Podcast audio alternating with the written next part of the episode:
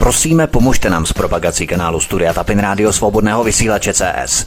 Pokud se vám tento nebo jiné pořady na tomto kanále líbí, klikněte na vaší obrazovce na tlačítko s nápisem Sdílet a vyberte sociální síť, na kterou pořad sdílíte. Jde o pouhých pár desítek sekund vašeho času. Děkujeme. Příjemný, krásný, dobrý večer, dámy a pánové, milí posluchači. Posloucháte svobodný vysílač Studio Tapin Rádio od mikrofonu vás zdraví vítek. Posloucháte náš živý stream nebo kanál Odyssey, kam se prosím zaregistrujte, ale v obou případech, ve všech případech vás zdravíme a přejeme krásný večer. Organizátoři operace mezi lety 2011 až 2013 schánili české lovce, kteří měli zájem jet si zastřílet do jeho Africké republiky, speciálně na nosorožce tuponosého jižního pro jeho rohy. Šlo o nabídku jeho afrických farem, které chovali nosorožce a které lovci mohli odstřelit. Následně se měli rohy převést do Česka a odtud přeprodat na černý trh do jeho východní Asie za mnohonásobně vyšší cenu. Větnamská tradiční medicína totiž věří tomu, že rozemletý prášek z rohoviny smíchaný s vodou pomáhá proti řadě nemocem, včetně rakoviny. Toho hojně využívají pašeráci. Jiří a Petr, pro jeho bezpečnost pravé jméno neuvádíme, však o tomto všem neměli ani ponětí. O těchto všech skutečnostech se začali dozvídat až na dvoře vazební věznice. Při obří razii 16. července 2013 byli zadržení spolu s dalšími 14 lidmi. Jak z vás může justiční mafie vytvořit hlavu organizované mezinárodní skupiny pašeráků?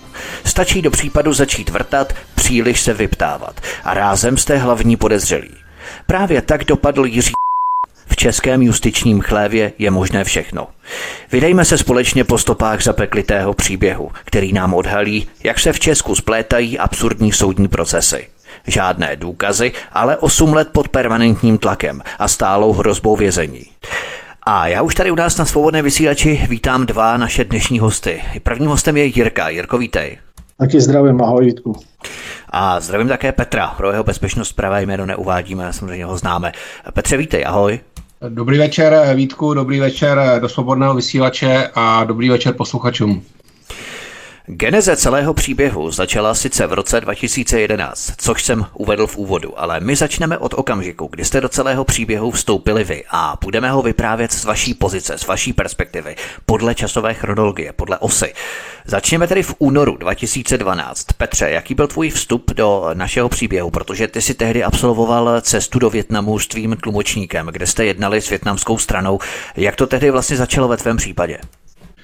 No, e, já si nejsem stále úplně jistý, jestli tahle ta obchodní cesta, která měla v podstatě v plánu e, představit e, nějakou zajímavou infrastrukturní investici pro větnamské partnery, přímo souvisí a myslím si, že ani nesouvisí eh, s tímto případem, o kterém budeme dneska večer hovořit. Tam se jednalo jenom o tom, že se tam setkal s tvým tlumočníkem, který tě potom následně tlumočil nebo respektive adresoval určitou nabídku, takže spíše z této pozice jsem to chtěl vést. Roz, rozumím, rozumím. Eh, tam jsem se potkal samozřejmě s tlumočníkem, který překládal z češtiny do větnamštiny a samozřejmě nějakým způsobem koordinoval tu obchodní misi.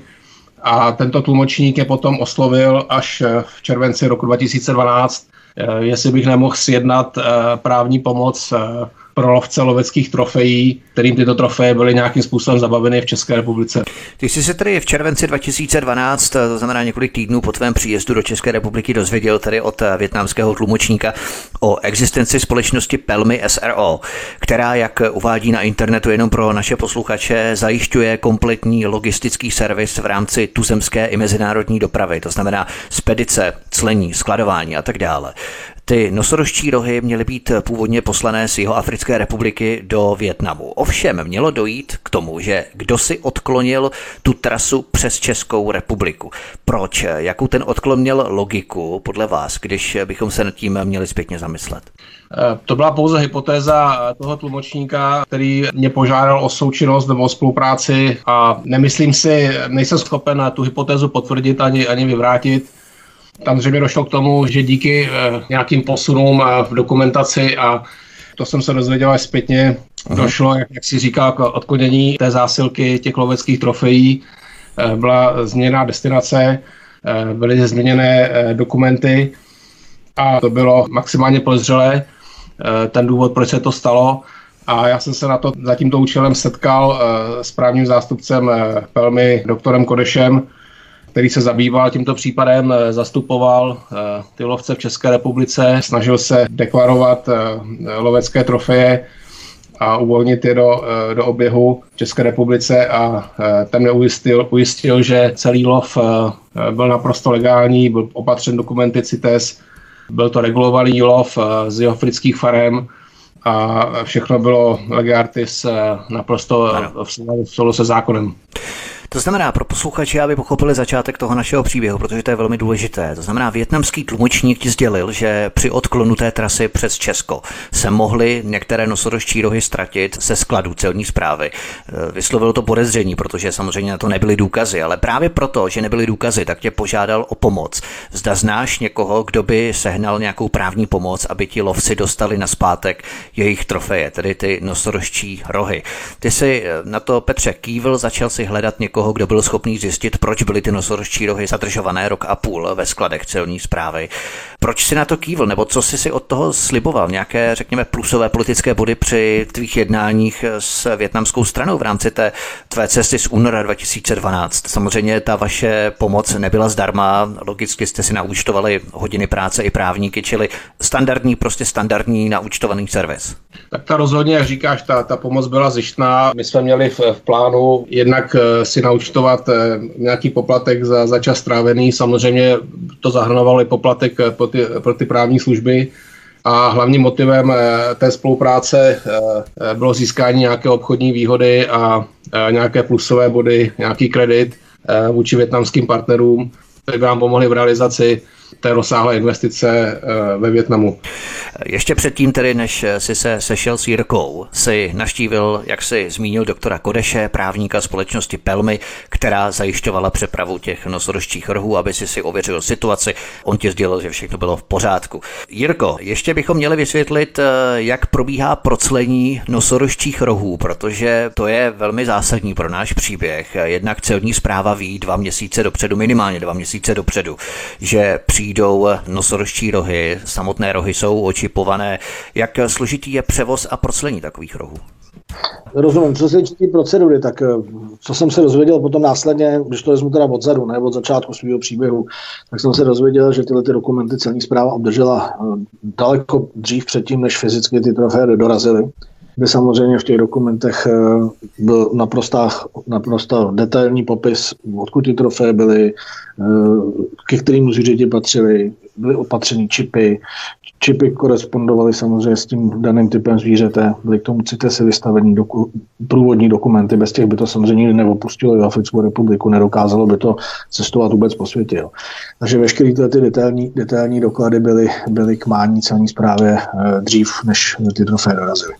Nacházíme se tedy v prosinci 2012. Ty nosorožčí rohy se nacházely kdesi ve vzduchoprázdnu, stále kdesi ve skladech buď celní zprávy, anebo České inspekce životního prostředí, která na tu celou věc upozornila. K tomu se potom dostaneme za nějakou dobu. Každopádně nikdo tehdy pořádně netušil, kde byly nosorožčí rohy, které celý rok a půl lovci jako jejich trofej nedostali, byť byly legálně dovezené.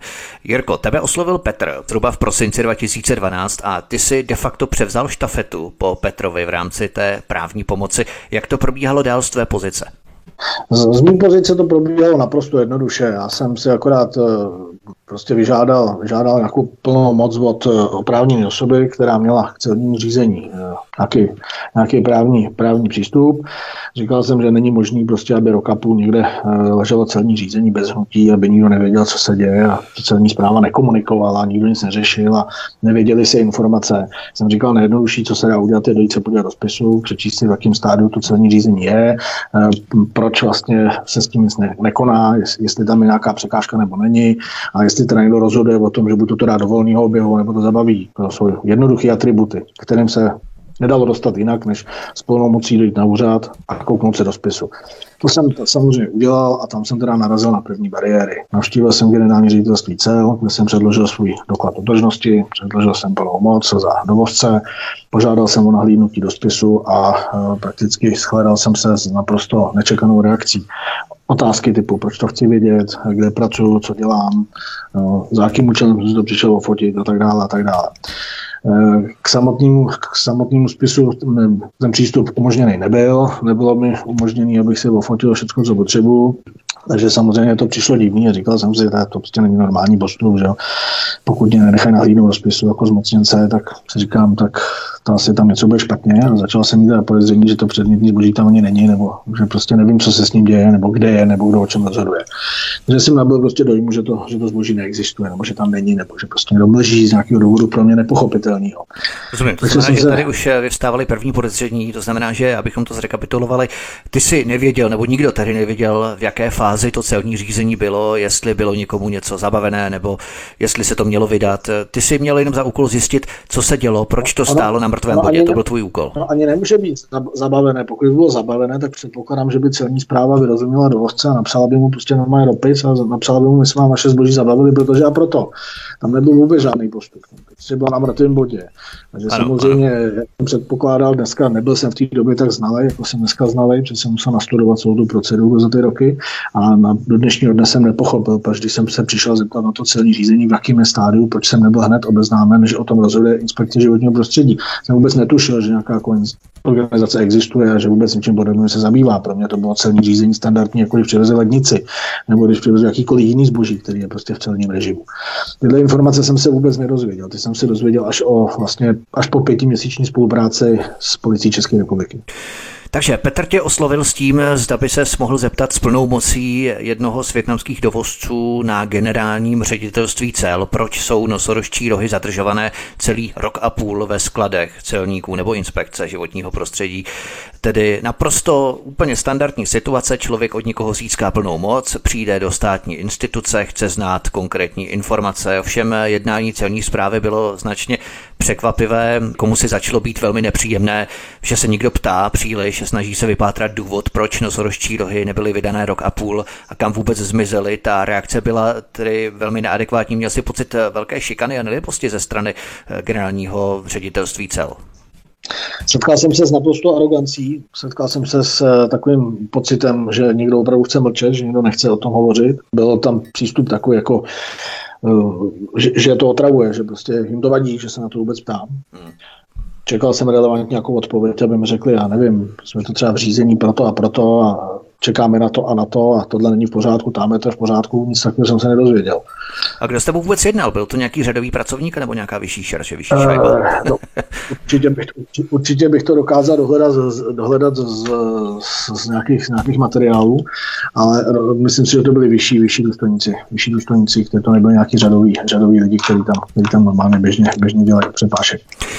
Ty jsi nezískal žádné informace, tedy třeba, že si na to měl právo na základě plné moci větnamského dovozce. Na koho jsi se obrátil poté tedy? To jsem se obrátil na policii České republiky, kde jsem teda uh, sepsal, sepsal oznámení s tím, že teda mám podezření, že ty předměty trofé nejsou. Policie České republiky začala konat. A v tomto okamžiku u nás na svobodném vysílači přivítám expolicistu Petra, který eh, šetřil Jirkovo trestní oznámení na celní zprávu. Vítejte, Petře. Dobrý den. Jak jsme si prozradili, Jirka po neúspěšném pokusu získat informace od celní zprávy naprosto standardním způsobem podal trestní oznámení na policii České republiky. Vy jste začal ten případ zamlčování informací celní zprávy šetřit. Povězte nám, jak to šetření probíhalo zpočátku, koho všeho z celní zprávy jste obeslal o informace. No tak oficiální cestou jsem samozřejmě po přijetí trestního oznámení obeslal eh, zainteresovaný celní úřad Praha Ruzině, eh, kdy jsem normální klasickou interní cestou požádal a vyzval jsem je o to, aby mi sdělili, kde eh, ono zabavené zboží se nachází a vlastně čekal jsem. Že? A Celní zpráva zákon... byla skoupána informace zpočátku. A, tak eh, samozřejmě, že byla skoupána informace, protože eh, nejenom, že nejdřív mlčeli a až na první urgenci se teprve ozvali s tím, že mě neposkytnou žádné informace, protože podlíhají určitý formě eh, utajovaných skutečností, tudíž asi celnímu nebo respektive daňovému tajemství. To znamená, já, protože jsem nevyšetřoval žádný z trestné činnosti, který, který by podlíhal prolomení takového tajemství, tak jsem na uvedené informace neměl nárok. Tudíž krádež po případě z pronevěra, eh, tak, tak se do této škály vyjmenovaného prolomení nedá zařadit. Ano, to znamená, že vy jste za celé tři měsíce zpočátku obdržel tady pouze jediný dokument. Celní zpráva vám jako vyšetřujícímu policistovi sdělila, že vám nic nezdělí, protože všechno podléhá mlčení v rámci daňového zákona, takže vás elegantně jaksi poslali do háje, kdybychom to takto možná označili pro lepší srozumitelnost. To ale nebyla přece pravda, protože vy jste se jako policista neptal na žádné daňové záležitosti, ale jednoduše se jste ptal pouze na to, jestli jsou ty nosorožčí rohy ve skladech nebo ne. Eh, přesně tak, eh, přesně tak. Eh, uvedené informace nepodlíhaly žádnému z těchto informací, které by měli oni povinnost zamlčet. Nicméně konal jsem tak, jak mi zákon ukládá, sice jsem se nad tím pozastavoval, ale cestou státního zastupitelství jsem rozšířil, protože jsem začal mít určité podezření o tom, že by se ve věci mohlo jednat o spáchání jiného trestného činu. A uvedené trestní oznámení jsem rozšířil o možné zneužití pravomoci úřední osoby. E, tudíž tam už ta prolomenost tohodle, těchto informací je, ale žádal jsem to cestou státního zastupitelství, kde mi teda popřáli mnoho štěstí a úspěchu a mhm. na základě těchto skutečností jsem je vyzval. Celní zpráva už potom začal s vámi komunikovat, potom rozšíření. Právě, že nezačal komunikovat. Nezačal. Samozřejmě mi neřekli až úplně do, do, do poslední fáze vůbec nic, protože mě akorát obrátili na to, že se pouštím na tenký let, protože vyšetřuju věc, která mi eh, věcně nepřísluší. S tím jsem teda nesouhlasil, protože sice ano, samozřejmě e, jako standardní vyšetřování e, trestné činnosti úředníků státní zprávy v rámci e, tohoto druhu trestné činnosti, tudíž zneužití pravomoci úřední osoby nebo z nedbalosti a tak dále. Zkrátka trestná činnost úředních osob nepodlíhá jurisdikci policie České republiky, ale kontrolním orgánům, to znamená generální inspekce bezpečnostních sborů. Nicméně já jsem chtěl se ubezpečit, jestli tam skutečně reálné podezření je nebo není. Proto jsem je vyzval opakovaně, jo, ale stejně jsem dostal lidově řečeno košem. Policie nakonec vydala třístránkový spis o výsledcích pětiměsíčního šetření vašem. Co bylo v tom spise uvedeno? Ve spise bylo uvedeno, že po až eh, několika měsíčním šetření jsem se dozvěděl, že se uvedené zabavené zboží nachází na inspektorátu životního prostředí, kam bylo předáno celní zprávou ke zkoumání. Nicméně jsem se tyhle informace nedozvěděl ze strany celní zprávy, ale eh, z vlastních zdrojů v uvozovkách takovou velkou oklikou.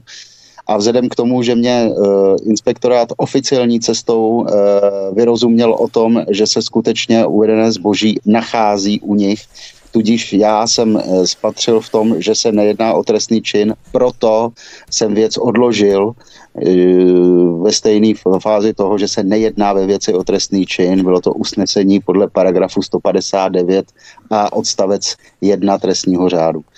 Celní zpráva nekomunikovala, ale inspekce životního prostředí komunikovala, máme tomu tak rozumět. Ano, přesně tak. Inspekce životního prostředí komunikovala bez problémů, protože ta mm, i z mýho hlediska nepodlíhá žádnému tajemství, co se týče daňového, jakýhokoliv. To znamená, je to úřad jako každý jiný a na výzvu mě jako uh, policejního orgánu tak reagovali, dejme, dá se říct promptně. E, informace jsem dostal v řádově několika dní zpátky oficiální cestou. To je naprosto Takže, jednání.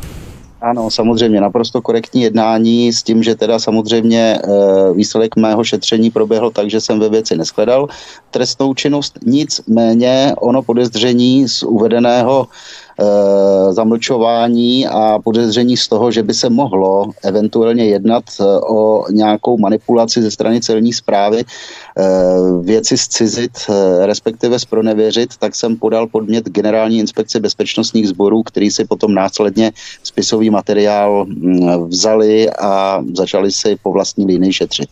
K tomu se právě teď dostaneme, protože vy jste se během vašeho šetření musel vypořádat s nestandardním tlakem, protože vysoký důstojník celní zprávy požadoval vaše soukromé telefonní číslo v rozporu se služebními postupy.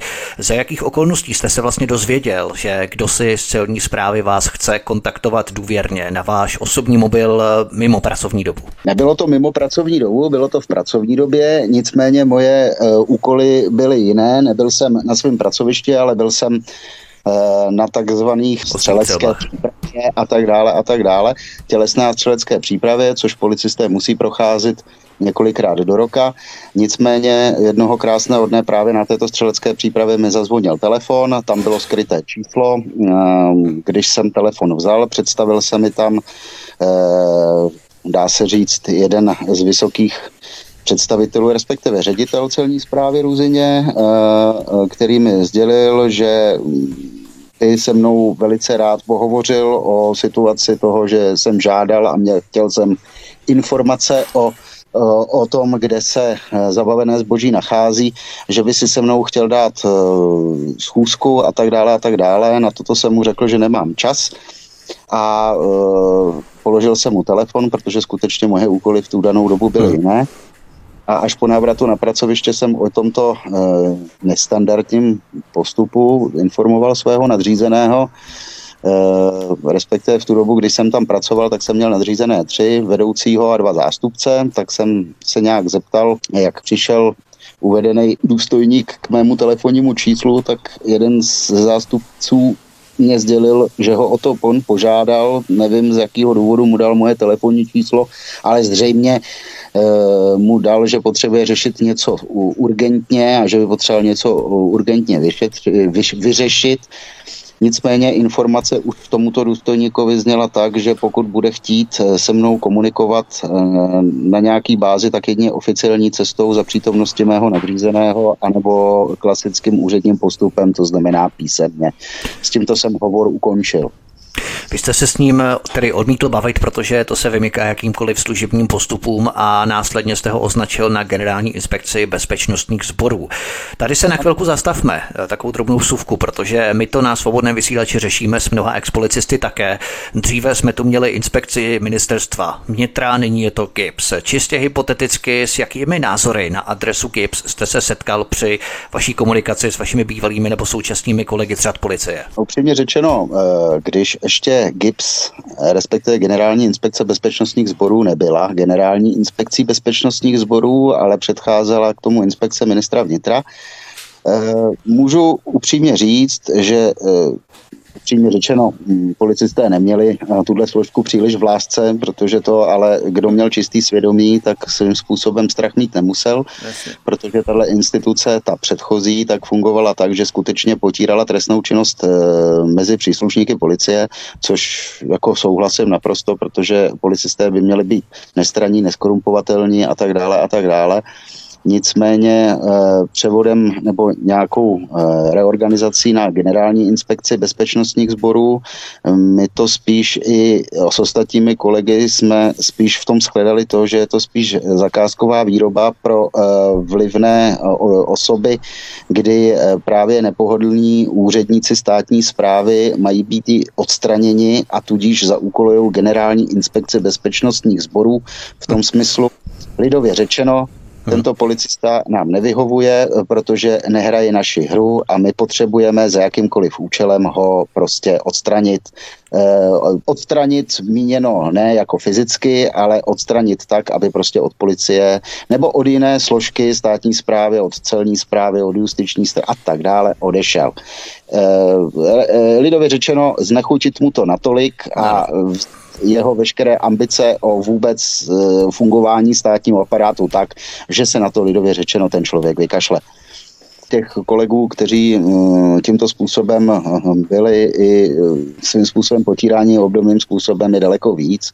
Nejde ani spočítat na prstech jedné ruky. Jak dopadl výsledek šetření gipsu toho vysokého důstojníka celní zprávy? Přesvědčil jste se na vlastní kůži o tom, že to negativní mínění o gipsu vašich kolegů je zcela na místě? Ano, přesvědčil. Samozřejmě mě jako eh, policistovi nepřísluší eh, žádat od generální inspekce bezpečnostních sborů, jak probíhá, nebo probíhalo, nebo proběhlo, nebo bylo ukončeno šetření. Eh, to se vymyká mojí pravomoci, nicméně měl jsem takový pocit, že po jisté době mm, ti samí důstojníci z generální inspekce, vyloženě ti samí, kteří mě navštívili a vzali si spisový materiál, tak ti potom začali eh, nějakým způsobem eh, lidově řečeno pást po mně. To znamená, že Gibbs v tomto případě důstojníka celní zprávy neschledal žádné porušení služebních postupů toho vysokého důstojníka celní zprávy. Nicméně za půl roku se situace obrátila. Co se stalo? Jednoho krásného dne mě můj nadřízený informoval o tom, že jeho nadřízený uh, byl informován generální inspekcí, že by uh, chtěli províst můj výslech, protože jsem se dopustil minimálně uh, dvou nebo třech trestných činů, jakoby uh, policejní úředník, tak jsem z toho byl docela ohromen, ale samozřejmě jsem je navštívil na našem policejním ředitelství, kdy mě teda sdělili, že mě musí vyslechnout v dané věci a odvezli mě na jejich sídlo, to znamená na Břevnov. V té době, kde mě kladli v rámci skoro 6-hodinového eh, výslechu různé otázky, eh, které samozřejmě jsem jim ze 100% vyvrátil, že se jedná o hm, nesmysl, protože spoustu těch otázek, kterými kladli na vinu, že jsem v tom nějakým způsobem pochybil, tak byly věci, které jsem oficiální cestou normálně šetřil. Tudíž měli nedokonalé a strohé informace, které si mohli klidně krásně zjistit sami a nemuseli mě kvůli tomu předvolávat. Ale samozřejmě mm, působilo to dojmem toho, že za jakoukoliv cenu se snaží na mě uh, nějakým způsobem nabalit nějakou moji vinu, aby měli zámenku k tomu mě jakýmkoliv způsobem odstranit. Ehm, ta anabáze skončila tak, že až teprve po několika pár měsících jsem se dozvěděl od svého policejního ředitele, eh, že u něj ehm, že obdržel spisový materiál z GIPSu, kde neschledali podezření z trestné činnosti, ale pouze jenom kázeňský přestupek lidově řečeno, dopustil jsem se určité in, porušení interní směrnice policejního prezidenta, kdy jsem údajně šetřil věc, která mi věcně nepřísluší a věc byla řeče, řešena uh, kázenskou formou, ale zkrátka bylo to ze, ze, ze strany nadřízeného vyřešeno a tak dále, ale nicméně z uvedeného spisového materiálu jsem se dozvěděl, že uh, tomu předcházely samozřejmě tomuto závěru odposlechy, uh, samozřejmě sledování a určité informace jako výslechy jiných osob vůči, na, na adresu mé osoby a tak dále a tak dále, což bylo pro mě velice příjemné. To znamená, že vy jste byl odposlouchávaný jako policista. Gibbs na vás podala stížnost v rámci případů, které jste vyšetřoval. Byla to jaksi zámínka, jak vám znepříjemňovat život eh, v té profesní rovině, přesně o čem jste hovořil předtím v rámci Gibsu z pozice, jaký názor na ní mají vaši kolegové. Eh, vy jste sloužil předtím 19, skoro 20 let u policie. Za celou tu dobu 20 let téměř jste neměl žádný škraloup. Myslíte, že vyšetřování vaší osoby bylo přímým důsledkem nebo spíše odpovědí celní zprávy, případně některých složek policie na to, že jste někomu šlapal na kuří oko? No, já jsem o tom naprosto přesvědčen. Takže shrnuto a podtrženo. Vy jste standardním způsobem šetřil případ celní zprávy, ze které vás kontaktoval vysoký důstojník na vaše soukromé telefonní číslo a propně jste ho označil na GIPS. Za půl roku jste se vy sám ocitl obratem v hledáčku GIPSu.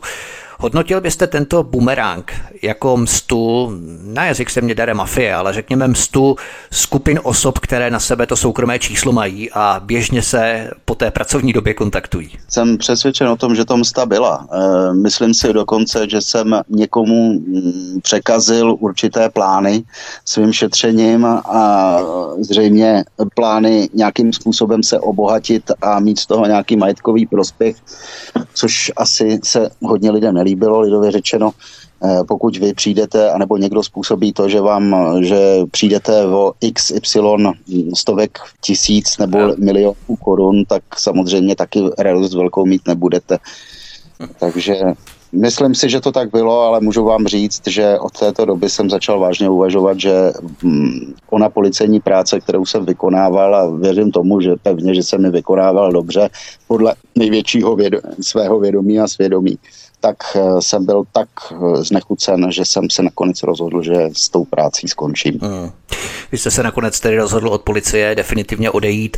Cítil jste tehdy, že pokud byste u policie setrval, mohlo by dojít ke stupňování vaší šikany, případně i k vaší kriminalizaci? Právě jsem o tom právě byl přesvědčen a vzhledem k tomu, že jsem měl rodinu, dítě v té době a chtěl jsem klidně spát, tak jsem Jasně. radši z tohohle důvodu skončil.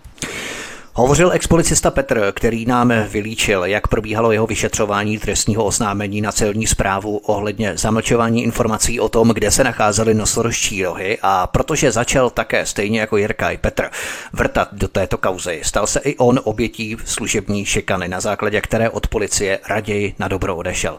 Petře, moc vám děkuji za vaši stručnou, ale výživnou výpověď a mějte se hezky, díky. Taky děkuji, nashledanou. Vy jste se následně dozvěděli, že nosorožčí rohy nebyly na celní správě, ale na inspektorátu životního prostředí. Totiž, abychom to vysvětlili posluchačům, pokud vyvstane nějaké podezření, jakékoliv podezření, tak je předmětná věc předaná na inspekci životního prostředí. A ta inspekce teprve provádí kontrolu CITESů, čipů, zda zásilka došla v pořádku, jestli je to v dané formě a tak dále. To jste se dozvěděli až po nějaké době, že nosorožčí rohy ležely rok a půl ve skladech inspekce životního prostředí, nikoli tedy v celní správě. To jsme se dozvěděli až díky policejnímu vyšetřování a policie mi trestní oznámení odložila v květnu 2013 s tím, že neschledala žádný trestní pochybení. Takže jsme se dozvěděli, že rohy jsou teda na Český inspektorátu životního prostředí, ten teda šetří, zjišťuje, zjistili, že čipy jsou pravý, zjistili, že dokumenty jsou taky pravý, co já vím, tak neschledali nic, co by eh, nebylo v souladu se zákonem. Pracovali na tom, že jednotliví lovce si chtěli předvolat k nějakému podání vysvětlení. A zhruba to byl nějaký květen 2013, červen 2013, kdy teda chodili předvolání z inspekce životního prostředí na jednotliví lovce, který měli nějakým způsobem teda podat odpovědi na jejich otázky. V této fázi už na konci toho května jsem celou záležitost předal renovovaný advokátní kanceláři, která se zabývá správním řádem a e, víceméně tím ta veškerá práce pro mě skončila, protože samozřejmě dokonce, dokonce s jedním nebo s dvouma uh, lovcema tam byli na nějakým, na nějakým podání vysvětlení. Jaký z toho byl výstup do dnešního dne neznám, nevím, jestli tam padlo nějaké rozhodnutí, myslím si, že, že to ukončili a e, čekali na výsledek vlastně soudního sporu. Bavíme se tady o období květen červen 2013, zhruba dva měsíce před tou obrovskou policejní razí, která se uskutečnila v červenci 2013. Ty jsi byl Jirko následně obeznámený slovci, které si následně zastupoval s plnou mocí na úřadech, protože ty si nechtěl zastupovat nikoho, koho si fyzicky neznal. Ovšem v rámci seznámení slovci proběhla taková zajímavá epizoda v hospodě. Jak to proběhlo tehdy? Tehdy to proběhlo nic, z mého pohledu naprosto nic nestandardního. Ovci byli ze severočeského kraje, takže byli z Dubí, byli z tohoto okolí. Tak eh, přišlo mi logický, že když jsem já jeden a o nich je pět, tak asi bylo lepší, když já se přesunu do Dubí. Než aby teda pětiletě lidi jelo za mnou. Konec konců i eh, já jsem tam na půl doma na se, v severních Čechách, mám tam, mám tam nemovitosti, takže pro mě to nebylo nic, jako že bych jel někam, někam do neznáma. Víceméně jsem si to vyřešil při cestě, když jsem si zařizoval svý vlastní záležitosti. Domluvil jsem si schůzku dva měsíce dopředu, nebo Petr mi pomohl vlastně eh, schůzku, schůzku sjednat zhruba dva měsíce dopředu na veřejném místě, veřejně přístupném místě, normálně restaurace, nebylo proč někde se schovávat nebo prostě snažit se nebejt vidět nebo něco podobného na té schůzce jsem opravdu chtěl vidět uh, těch pět lidí, abych viděl, že teda opravdu existují. Chtěl jsem vidět, jaký jsou to lidi, jestli to má vůbec smysl, protože přeci nebudu za nikoho chodit na úřad, když jsem ho neviděl, to mě přišlo úplně logický. Já jsem se tam seznámil s pěti normálníma lidma, slušnýma, normálně pracujícíma lidma, kteří prostě nejevili žádný známky toho, že by to bylo něco, něco nepořádku, cokoliv, že bylo v nepořádku. Každýho jsem se zeptal, jestli chce, abych teda za ním šel na ten úřad, nebo nešel, jestli chce, abych ho zastupoval, jestli nechce, tak ho zastupovat nebudu a eh, řekl jsem, že teda jim pomůžu nějakým způsobem eh, rozklíčovat, proč to celní řízení vlastně eh, nefunguje tak, jak by mělo. Jak probíhá tady ten výslech? Protože tam šlo o to, že si úřady mysleli, že tam probíhal jakýsi komplot, protože byl tam poměrně rámus, nebylo možné vést ten výslech z pozice tedy i přítomnosti dalších osob v té restauraci, to znamená, že ty si si je bral jednoho po druhém ven a právě to zapříčinilo to podezření úřadu. Jak to vlastně proběhlo? No, víceméně standardní normální hospoda, jeden velký stůl, u stůlu cizí lidi. V té době jsem samozřejmě nemohl vědět a ani mě nenapadlo, že ty cizí lidi bude operativa, která tam sedí s technikou a nahrává si zvukový záznam, což mi přišlo úplně absurdní, proč by to vůbec dělal. Každopádně to tak bylo. U stolu teda samozřejmě sedělo pět lidí, který jsem neviděl a samozřejmě byl tam rachot, nosili tam pivo, lidi se tam baví přes sebe normálně jeden křičí přes druhý. Byl tam hmm. opravdu velký, velký rechod. Potom samozřejmě otázky, které jsem jim klad a ptal jsem si jich, jako jsem se s tím asi seznámit, kde pracují, co dělají, jestli teda mají zájem vůbec, abych za ně na ten úřad šel, tak mě jako přišlo opravdu i jako abych nemusel křičet přes ten stůl, přes ty cizí lidi, tak jsem si vzal zhruba 5-7 metrů stranou od toho stolu, každýho zvlášť. Povídal jsem si s ním v hospodě, to bylo ještě to nebo někde venku. Tuším, že to byla zahrádka té hospody. Jo.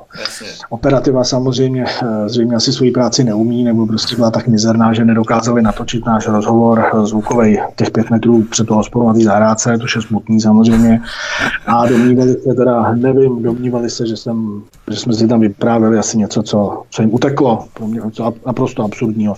Takže prakticky potom jediná otázka u celého soudního sporu, který byl, bylo, proč jsem si ty lidi bral z hospody ven, tak jsem samozřejmě na to odpověděl podle pravdy, tak jak bylo, že v hospodě byl takový rámus, že prostě tam nebylo možné se s těma lidma být ty dvě, tři minuty v klidu bavit. Jo. To prostě bylo vyloučení. Co znamená, že tam proběhlo k této události. Podívejme se právě na tu skupinu, která podle komisaře Daniela Živockého z obvodního oddělení policie Praha 1 zahrnovala 16 obžalovaných. Byli to dva Aziaté, Fong Nguyen Huai a Mao Nguyen Hui a 14 Čechů, z toho 12 mužů. Vedle vás tam figuroval třeba Pavel S. Podle článku na internetu strážník z Dubí Karel M. Z Dubí bylo celkem sedm lidí ze skupiny, další tři z Ústí nad Labem a jeden z Loun a také dvě ženy, ze kterých byla jedna přítelkyní zmíněného strážníka z Dubí Karla M. Ti lovci měli být podle internetových článků prý nemajetní lidé, dělníci a nebo nezaměstnaní ze severních Čech. Jaký jsi z toho měl pocit, Jirko, při komunikaci s nimi v rámci té konverzace s nimi, protože to jsou internetové články, které bychom měli vyvrátit a uvést na pravou míru. Já říkám, já jsem viděl pět normálních eh, slušných lidí pracujících a nepřišlo mi to divný, protože samozřejmě zabývám se myslivostí celý život a vím, že jako jsou lidi, kteří prostě jsou schopni na posadech prosadit hodiny a uh, sami, si, sami si trofé vyrábějí, vyšší si doma na zadě, jsou to normální lidi, kteří chodí do práce, jsou to dělníci, automechanici, prostě úplně normální profese. Jo. Já si myslím, že to není žádná výsada, že se někdo zabývá lovem a někdo to má jako koníčka. Nepřišlo mi to naprosto divné. Skutečnost je ale taková, že se prý nikdo z těch obžalovaných nezajímal o to, kdo zaplatí jejich cestu do jeho Africké republiky. Cesta, včetně ubytování a samotného lovu, měla stát přes 1 milion korun. Na to měla přijít Česká inspekce životního prostředí s podezřením, že nebyly naplněné podmínky pro osobní dovoz trofejí pro nekomerční účely, což potvrdila Jana Zachařová z odboru ochrany přírody. Byly tedy porušené ty podmínky pro nekomerční účely?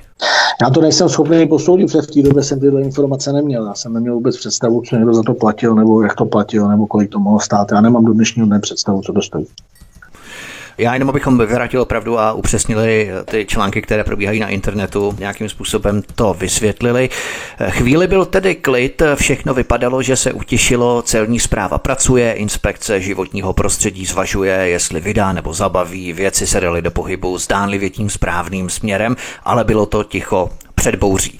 Následně 16. července 2013 byla provedena obří razie na mnohých místech České republiky s názvem Rino, nosorožec. Na této razie bylo zabavených 24 nosorožčích rohů a zatčeno 16 osob, včetně vás dvou. Jak probíhala ta razie z vaší pozice nejprve, Jirko?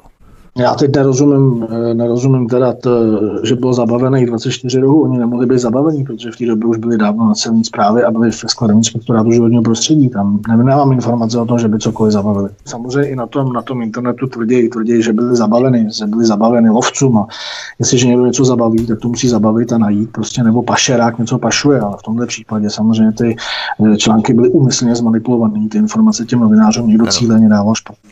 Znamená, ty rohy vlastně byly ve skladech, celou dobu byly ve skladech, ale na internetu se tvrdí ve článcích, že byly zabavené ty rohy lovcům. Přesně, přesně tak, naprosto absurdní. Eh, my jsme to samozřejmě nikdy nevyvraceli těm novinářům, nechali jsme tomu volný průběh, tak jak to šlo dál. To nemělo ani smysl, nebylo ani se kde dovolat, protože samozřejmě byly obrovské tiskové konference v televizi a tak dále. Kde teda tvrdili, že pašerákům zabavili zboží. Já si myslím, že to bylo úplně, úplně mimo rámec toho, co je schopný člověk pochopit se zdravým rozumem. A jak ta razie probíhala? Protože to byly velmi dramatické okolnosti a podmínky, za kterých eh, si byl zatčený. Jak to proběhlo ve svém případě? Razie probíhala naprosto cíleně, byla vymyšlena naprosto, naprosto precizně nějakým policejním důstojníkem, který opravdu si myslel, že je potřeba nás dehonestovat, že nás potřeba prostě psychicky zničit a zlikvidovat. Což samozřejmě asi v mém případě se jim nepovede, ani nepovedlo, protože jsem člověk, jak se říká, z jiného těsta než asi standardní lidi normální. A víceméně eh, celá ta záležitost, která se šetřila nebo která se řešila v tomhle tom směru, se, byla řešitelná jedním podáním vysvětlení podle 158, kde stačilo mě předvolat na kterýkoliv policejní oddělení, kde bych jim prostě podal vysvětlení k těm otázkám, které měli. Místo toho někdo vymyslel teda, že jsme organizovaná skupina, což se samozřejmě neprokázalo, nepodložilo, ani to není možný, ani časová osa k tomu nevychází. Nemůžete se organizovat s někým, koho jste neznali nebo s kým jste nikdy nepřišli do styku. Takže na tomto základě si spočítali nějakou imaginární škodu, kterou jsme měli způsobit. Tím to nafoukli na nějakých 100 milionů korun, aby to mělo jméno, aby to mělo vyhlas, aby to měli ty důvody, aby to takovýhle obrovský zásah. Probíhalo to tak, že na narozeniny mé, eh, mého potomka, který měl v té době dvouletý narozeniny, v pět hodin ráno vám speciální jednotka naběhne do baráku, vyrazí vám dveře s futrama, přitom můžou zazvonit, můžou normálně otevřít. Místo toho vám ty dveře rozmátí úplně na kousky, prakticky vletí vám do bytu, obrátí tam víceméně všechno dohromady, svážou vás a zacházejí s vámi, jako kdybyste byl prostě nebezpečný pro společnost, a nevím, vrah, něco podobného, nepochopitelný. Jo? Doma máte dvouletý dítě, nikoho to nezajímá víceméně, jo? jestli to dítě bude nějaký stres nebo nebude. Vy máte být asi ve stresu, máte, máte z toho nějak trpět, nebo máte z toho být nějaký podle mě jako rozčarovaný v jejich prospěch. Nerozumím, nerozumím, proč tam byl ten výsledek. Naprosto prostě, aby to bylo spektakulární, hlavně aby se mohli ukázat jako v hollywoodském filmu, že tam probíhá takovéhle razie, právě protože to bylo možné uskutečnit v rámci podání vysvětlení podle 158, jak si. Bylo to další, další dehonestující dopady, takže samozřejmě v té době jsem byl s, s přítelkyní, která byla na mateřské, která pobírala mateřskou. Byly nám zabaveny veškeré finanční prostředky, jí zabavili dokonce i její stavební spoření. Nejsme se zdaný upozornění, nikdy jsme nebyli v manželském svazku. Stavební spoření, který zabavili do dnešního dne nikdo nevrátil za 8 let. Pak mi zabavili nějaké částky, které byly eh, z základního mění firm, kde jsem pouze jednatelem, kde nejsem společníkem a zabavili nám ještě osobní prostředky. Nechali mi tam přítelkyni s dvouletým dítětem bytě bez jediný koruny, nedostala korunu na sunár, na nic. Jo. Pokud po, potom, když se samozřejmě obracela na zasahujícího důstojníka, který policejního na zásahu, říká, prosím nás, já tady mám dvouletý dítě, nemám tady na jídlo, nemám tady na nic, můžete mi tady nějaký prostředky nechat, tak jí řekl, že má dost, dost známých kolem sebe, kde si bude počít. Byl tam dokonce zástupce, zástupce z lidu, který ho posílá radnice při domovních prohlídkách, který tam teda stál opřený vozek. Myslím si, že všechno slyšel, viděl, jak to tam probíhá. Bylo mu to značně nepříjemný, že samozřejmě domovních prohlídky jsem byl, jsem byl přítomen, jsem to tam viděl, jak tam předváděli. Byla to opravdu demonstrace síly, nemělo to vůbec naprosto žádný smysl vyšetřování nebo něčím dalším. Úplně nesmyslný. V rámci této demonstrace síly se podíváme po písničce na Petra, u kterého také probíhaly velmi dramatické okolnosti při jeho zatčení v červenci 2013. Posloucháte svobodný vysílač od mikrofonu vás zdraví Vítek. Zahrajeme si písničku a potom budeme pokračovat dál. Hezký večer. Máme po písničce od mikrofonu vás zdraví Vítek, posloucháte stále svobodný vysílač. Našimi dnešními hosty je Jirka a Petr. Petře, ty jsi byl v červenci 2013 s rodinou na dovolené v Bulharsku. Co se přihodilo při tvém návratu do pražského ruzinského letiště? Možná taková ještě zajímavá věc, která tomu všemu předcházela už na pláži v Bulharsku, kde na tebe byli s největší pravděpodobností nasazení sledkaři. Jak to probíhalo u tebe? Tak samozřejmě, jak eh, vyprávěl eh, Jirka, eh, jeho začení moje probíhalo stejně teatrálně a spektakulárně a stejně razantně. Už v Bulharsku po ukončení dovolené jsme se přesunuli na letiště, eh, na mezinárodní letiště, eh, kde po odbavení eh, jsme byli dáni dohromady, čekali jsme na boarding a samozřejmě v, na tom gateu v té odletové hale se zhromažďují pouze turisti, cestovní kanceláře a bylo jasné, že jedna dvojice operativců, to jsem se domníval, nepatří do té skupiny turistů, protože všichni předpokládám, pokud si zaplatili Eh, sedmidenní nebo 14-denní eh, zájezd u moře. Hmm. Aspoň nejméně párkrát eh, vystoupili z hotelového pokoje a, a šli, si, šli si zaplavat do moře nebo se opalovat, tak tito dva, ten, ten pár muž a žena nebyli dočeni jakkoliv smažíme paprsky, takže zřejmě jsem se pokládal, že ani do této skupiny homogenní nepatří. Samozřejmě odlet, eh, nástup letadla se, se, se spožďoval, eh, nastupovali jsme za zadními dveřmi eh, do letadla, což je, což je nestandardní, nestandardní postup. Buď se nastupuje před nimi a zadními, nebo, nebo před nimi. No a po příletu na Ruziň, po přistání letadla, jsme byli zváni, abychom při výstupu přímo z letadla, ze dveří letadla, ještě jednou ukázali se své cestovní pasy a identifikovali se. To, to, to mé začení, samozřejmě já jsem tam byl s dětmi, které měly potom značný stres. Samozřejmě turisté z České republiky samozřejmě nemohli tušit, co se děje. Eh, po výstupu letadla mě čekalo poměrně četné komando eh, příslušníků policie, celní zprávy. Eh, ještě, ještě v Tubusu po výstupu letadla mě kontrolovali, jestli u sebe nemám, provedli mi osobní prohlídku, jestli u sebe nemám nějakou zbraň. Já Což je samozřejmě vyloučené v letadle, aby si mohl mít zbraň. Jo? Samozřejmě. Takže to bylo tátrání. Připadal jsem si jako Pablo Escobar, jak drogový král, který přiletěl do České republiky.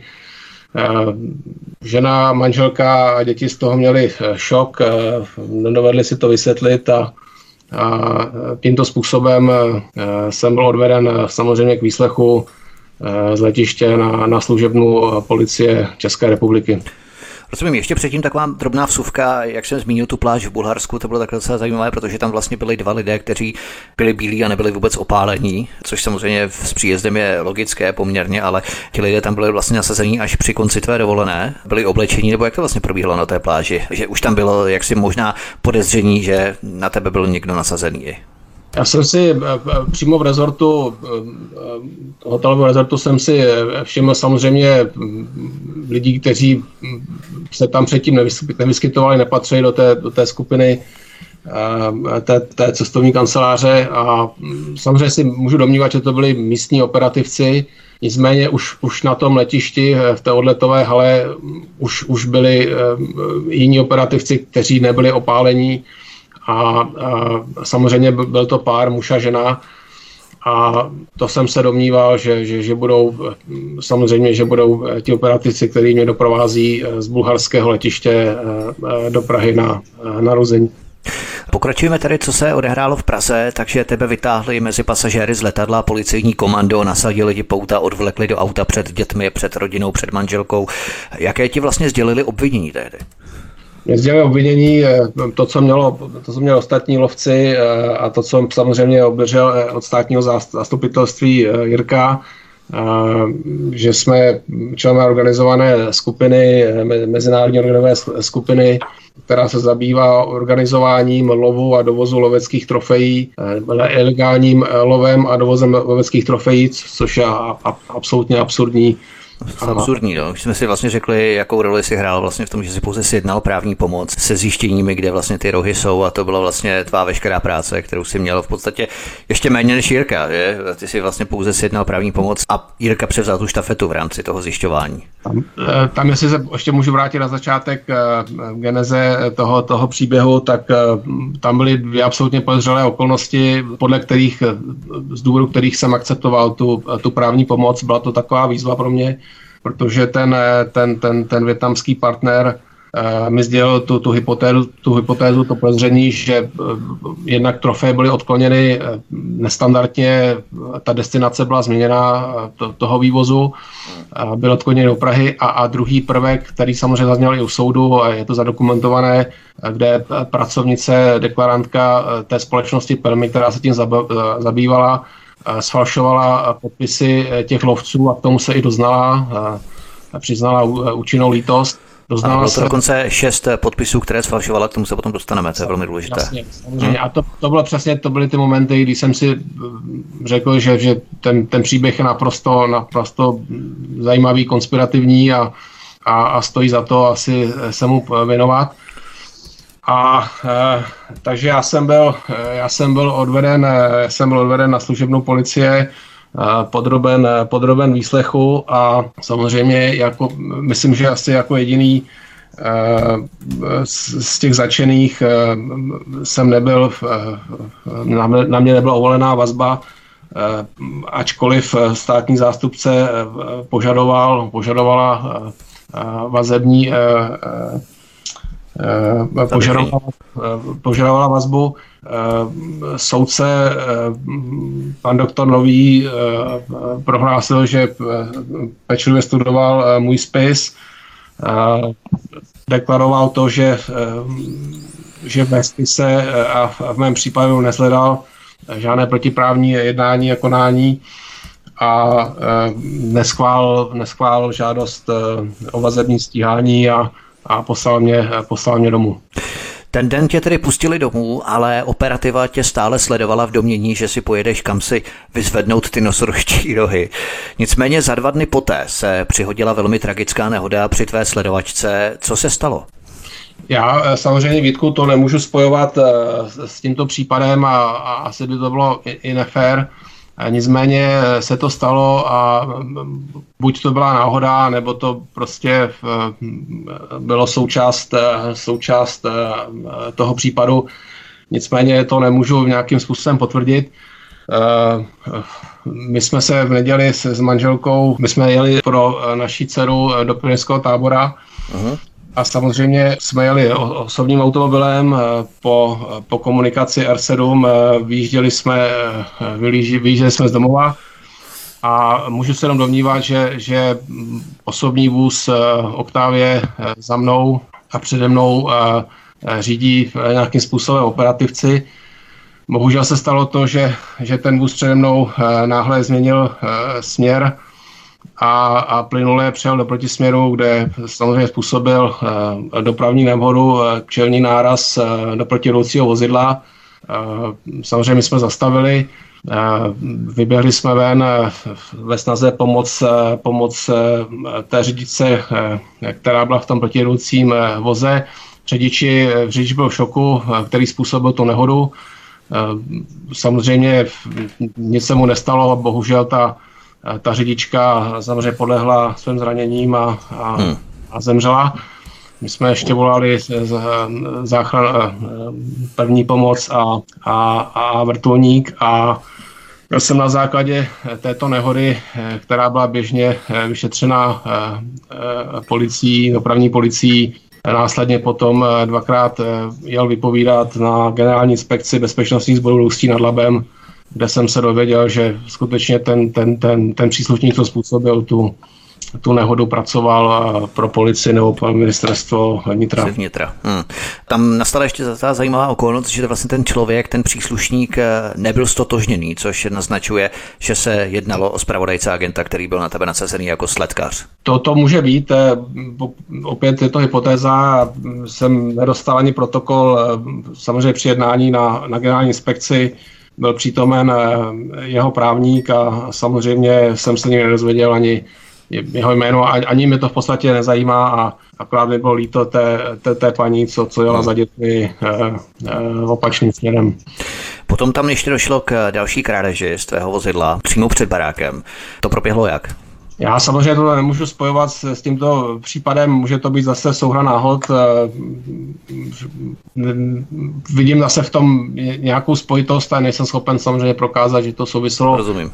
Byli, byl jsem vyzván, abych si vyzvedl eh, svoje elektronické prostředky, počítače zabavené na, na, na policii, eh, dokumenty, flešky, tak jsem tak učinil, naložil jsem si to do, do svého osobního automobilu, kterým se po příjezdu domů zaparkoval pod, pod okny mé ložnice a, a ještě týž, týž večer mi toto auto bylo odcizeno a, a bohužel s mými osobními věcmi a nikdy se nenašlo.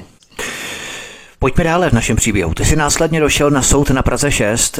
Jak se k tomu postavil tamní soudce, když se obeznámil s počátku s touto kauzou? Soudce, eh, pan doktor Nový, eh, prohlásil, že prostudoval můj spis, nezhledal žádné, žádné důkazy, eh, které by nasvědčovaly tomu, že jsem konala protiprávně. Řekl, že v této kauze jsem přišel 5 minut po 12. z hlediska té časové osy, kterou už Jirka vysvětloval a samozřejmě nevidí důvod k tomu, abych byl nějakým způsobem eh, stíhaný nebo, nebo vazebně, vazebně stíhaný. Jirko, v rámci následného vyšetřování podle soudního znalce se mělo celkem jednat o 24 nosorožčích rohů v celkové hodnotě 96 milionů, téměř 100 milionů, což vychází na 4 miliony zhruba za každý jeden nosorožčích roh. Jak k tomu soudní znalec došel k této cifře, k této částce, což je takový docela pikantní postup? Tak byla to asi největší kuriozita během celého soudního sporu mnohaletýho, kde teda k soudu byl předvolán soudní znalec oboru, který vypracoval tenhle soudní znalecký posudek, kde teda uh, soudce si ho předvolal a říká mu, jestli mu mohu vysvětlit, teda jak, jak se dostal k přes 100 milionů korun, jestli teda by mu to mohl sdělit. Doslova do písmene tam sdělal do protokolu, že předmětné informace vygooglil a vyčet v novinových článcích. A to se ho soudce zeptal a říká mu, prosím vás, jako vygooglil, to znamená jako vyčet v, no, internetových prohlížečích. Se ujistil, že to tak slyšel správně a říká mu, víte, že kvůli vám bylo 15 lidí vazebně stíhaných, že jste jako díky tomu posudku, že to takhle bylo. On říká, nevím, tak děkuji nashledanou a tím skončil rozhovor se soudním znalcem. Takže bohužel tohle, tohle to, to byla asi nejúsměv, nejúsměvnější část celého soudního sporu. Samozřejmě pro ty, co seděli na těch lavicích obžalovaných, to určitě úsměvný nebylo, ale bohužel takhle to je. Je ale třeba mít stále na paměti, že vás nezajímala hodnota rachů, kolik stojí, nestojí, co s nimi kdo bude nebo nebude dělat, kdo kde lovil nebo nelovil. Vy jste byli pouze oslovení s tím, abyste zjistili, proč jsou tyto nosoročí rohy rok a půl zadržované ve skladech celní zprávy nebo inspekce životního prostředí. A to byl váš jediný úkol. Všechno ostatní šlo v podstatě mimo vás. Tak tam je důležité se podívat na to, co tvrdí obžaloba. Obžaloba tvrdila naprosto absurdní. Ta celá obžaloba je postavená prostě na naprosto absurdní. Tam tvrdí, že jsme měli nabádat dovozce, jak mají vypovídat na úřadě, aby z úřadu vylákali předmětní trofeje, Aha. který by potom následně doma nastrouvali na prášek a prodali v Číně za 100 milionů. Tak tenhle ten scénář je opravdu ve spise, já jsem kvůli tomu odseděl čtyři měsíce na vazbě, eh, další, další lidi se mnou taky a víceméně tohle je celý, celá, celá podstata toho státního zástupce, kterou tam tvrdí. Takže když to přirovnám úplně k něčemu podobnému, tak kdybych si šel dneska koupit kuchyňský nůž, kuchyňský nůž bych si nekoupil, protože by měli v obchodě zavřeno, tak bych týden na to mohl být obviněn z přípravy pokusy vraždy souseda, protože jsem ano. si chtěl koupit, který bych za 14 dní nabrousil a za měsíc bych zapí souseda. Jo? Naprosto stejný, naprosto stejný. To znamená, oni za vás odmyslí, co jste chtěli vlastně dělat. No, já si zase myslím, že ten soudce na tom prvním stupni samozřejmě ty spisy vůbec nečet, když nás dával na tu vazbu, nebo si myslím, že tam určitě byla nějaká, nějaká domluva, protože pokud by si ten spis přečet, tak si myslím, že by žádný soudce tu vazbu nemohl uvalit vůbec. Naprosto nepřicházelo v úvahu už ty časové ose, která tam byla. Takže ty informace byly úplně dávané prostě nesprávně, nepravdivé informace, pro mě nepochopitelně, jak to vůbec mohlo tím systémem projít. V rámci toho šetření byly také zajímavé okolnosti, za jakých probíhal výslech těch jednotlivých lovců samotnou celní zprávou. Jak to probíhalo? Tak co jsem si rozvěděl víceméně, bylo to i nestandardní, protože eh, my jsme se museli samozřejmě potom pitvat během toho procesu zpětně několik let zpátky, no. kde byl prvopočátek vůbec, kdy to přišlo, jaký byly další postupy, jak se k tomu stavili úřady. To byly informace, které jsem samozřejmě v tom prosinci 12 vůbec nevěděl, jsem netušil, že něco existovalo. Ale každopádně eh, těch, eh, ty jednotliví lovci měli už zkušenost s celní zprávou, kde vypovídali předtím, než jsem do toho případu vstoupil a jeden z těchto lovců mi vyprávěl, jak za ním přijela celní zpráva v sobotu na sídliště, v sobotu, tuším dopoledne, s transportérem před sousedama, před všema ho zavřeli do toho transportéra a dožadovali se tam výpovědi, jo, kterou tam s ním sepsali. Tak na to jsem mu teda odpověděl, že je to naprosto nestandardní, že se neumím představit, že teda tohle je běžný úřední postup celní zprávy, že by ho měli nové předvolat v řádný pracovní době. Tam v úředních hodinách a tak dále, že? Že k němu budou jezdit, jezdit s pomalovaným autem eh, vlastně do jeho bydliště a budou ho nutit nějaký výpovědi ještě, ještě v, tom, v tom mobilním autě. To, to, to, to mě prostě v té mobilní kanceláři. To mi přijde jako úplně, úplně mimo rámec, co jsem schopný pochopit. Vidím tam určitou formu nátlaku z jejich strany. Protože běžně by se to mělo provádět před voláním na celní zprávu v úředních hodinách, přesně tak, jak si řekl, ale celní zpráva vyslýchala ty lovce v transportérech před barákem v sobotu dopoledne, standardní výjev v sobotu dopoledne. Petře, policista, který vyšetřoval tvůj případ, ti také sdělil, že si prověřili tvé finanční toky, příjmovou část, historii a tak dále. Ovšem to, co ti oznámil dál, dávalo tušit, že se měl chystat a připravovat monster proces. A to je velmi zásadní, co on ti sdělil, co on ti vlastně řekl.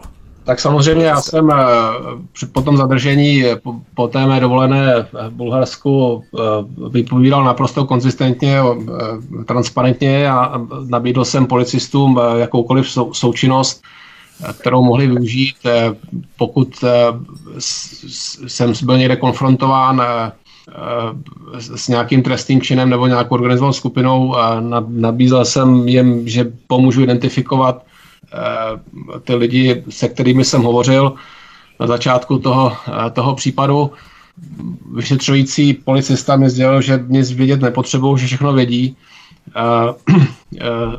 Samozřejmě si prověřovali moje zázemí, finanční toky, Eh, zaměstnání. Eh, nikdy jsem nebyl v konfliktu se zákonem, eh, nikdy jsem nepožíval nějaké výhody z trestné činnosti, takže, takže tu moji historii znali. Samozřejmě se domnívám, že, že požádali součinnost jihoafrické orgány, kde nemohl být žádný důkaz ani, ani záznam, že jsem se kdy věnoval lovu nebo dovozu loveckých trofejí předpokládám, že, že měli součinnost Interpolu a ten policista mi řekl, že, že, že chápe a že rozumí tomu, že, že, nej, nejsem žádný člen organizované skupiny nebo nějaký mafián, ale nicméně, že z toho stejně bude monster proces, eh, protože to je, eh, protože to je, to je, to je skalovaný případ a, a je, je zajímavý z hlediska, z hlediska životního prostředí a, a dejme tomu v, v sdělovacích prostředků a, a médií. K tomu monster protestu a absurditám, paradoxům, kterého provázeli, se dostaneme po písničce a podíváme se zároveň i právě na mediální úniky různých částí ze spisů a dalších informací, včetně samotného motivu, proč k tomu všemu vlastně docházelo. Od mikrofonu vás zdraví Vítek, posloucháte svobodný vysílač, našimi hosty je Jirka a Petr, kteří byli jedními z obžalovaných právě v této absurdní monster kauze v rámci nosorožčích rohů z Afriky. Hezký večer. Máme po písničce, zdravím vás tu zpátky, od mikrofonu vás vítá Vítek na svobodném vysílači. Spolu se mnou jsou našimi dnešními hosty Jirka a Petr. Podívejme se na soud, protože ten soud byl také velmi nestandardní, protože většinou se začíná na městském soudu a odvolání je na vrchní soud. Jak to bylo u vás, Jirko? Vy jste vlastně začínali na obvodním soudu, že? Tak s údajnou 100 milionovou škodou jsme začali na obvodním soudu a vlastně e, tam, jsme, tam jsme doteď a odvolání máme na město. V soudním protokolu je také uvedené, a k tomu se právě dostáváme, co bylo zmíněné ve druhém stupu, že pracovnice společnosti Pelmy SRO měla sfalšovat šest podpisů na dovozce, což vyplynulo z daného šetření, je to uvedené v protokolu. Jak to přesně bylo? Řešil to soud nebo policie? Eh, soud to, soud to řešil, paní, paní byla k soudu, k soudu předvolaná, tam se k tomu přiznala, vypověděla, že takhle konala. Dál se tím nikdo nezabýval, policie to nikdy nešetřila, nikdo neskoumal, proč před náma vlastně, nevím, rok před náma falšovala podpisy, nikdo nevyslýchal a neřešil ani advokáty, kteří to zastupovali přede mnou, já nejsem advokát, já byl pouze zmocněnec, a těch se taky nikdo na nic neptal. Takže já si myslím, že tam víceméně, víceméně to bylo cílené na moji osobu, že jsem si dovolil podat trestní oznámení na celní zprávu a nějakým způsobem začít řešit a vlastně eh, odtajňovat něco, co tam zřejmě někdo měl připravený, co s tím provede dál pro mě nepochopitelné, proč vlastně jsi, nebyli vyslechnuti přede mnou. Ty jsi zmínil právě ty advokáty, to by bylo možná dobré i zmínit, protože před vámi se vystřídalo zhruba pět advokátů na tom příběhu, ale žádnému se nepodařilo s ní pohnout, všichni si na tom vylámali zuby, i navzdory tomu, že tam proběhlo falšování eh, plné moci, což dodnes nikoho nezajímá. To je další docela zajímavá pozoruhodná skutečnost. Já si neumím vůbec představit, že se tím nikdo nezabýval, protože v našem případě samozřejmě jsme byli vazebně stíhaný, dehonestovaný, nesmyslně, nesmyslně naháněný. A vlastně člověk, který falšuje podpisy za dovozce, ještě se k tomu přizná, tak to vůbec nikoho nezajímá. A prostě První soudní stání se konalo 6. ledna 2016 na Městském soudě Praha 6 na Míčánkách, ale předcházelo mu dvakrát odmítnutí těch důkazů v rámci vyšetřování, nebo eh, jak to vlastně bylo, co předcházelo tomu samotnému soudu? 23. ledna roku 2015 paní soudkyně eh, vrátila státnímu zástupci tuto, tuto kauzu k došetření, protože nezhledala opět žádné relevantní důkazy které by usvědčovaly jak lovce, tak, eh, taky eh, moji osobu s Jirkou eh, z nějakého protiprávního jednání. Takže, takže tenhle, ten, tenhle ten proces byl, byl navrácen orgánům činem v trestním řízení k došetření a, a k dovybavení nějakými, nějakým důkazovým materiálem. Ale ono se to zpátky nikdy nevrátilo, protože státní zástupce proti tomuto verdiktu podal odpor a odvolací soud, v tomto případě městský soud, přikázal teda prvoinstančnímu soudu, že musí udělat hlavní líčení, když nechce. Ano, k tomu se dostaneme, je tom velmi zajímavé. Nicméně pohybujeme se v časové ose mezi prvním a druhým soudním líčením, stáním. První proběhlo v lednu 2016, druhé v roce 2019.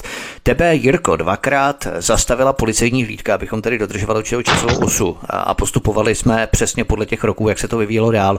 Tebe tedy dvakrát zastavila policejní hlídka. Poprvé to bylo v létě 2016, to znamená několik měsíců po tom prvním soudním stání. Co se tehdy přihodilo nebo jaký byl průběh? No, průběh byl takový, že jsem normálně s rodinou cestoval v autě.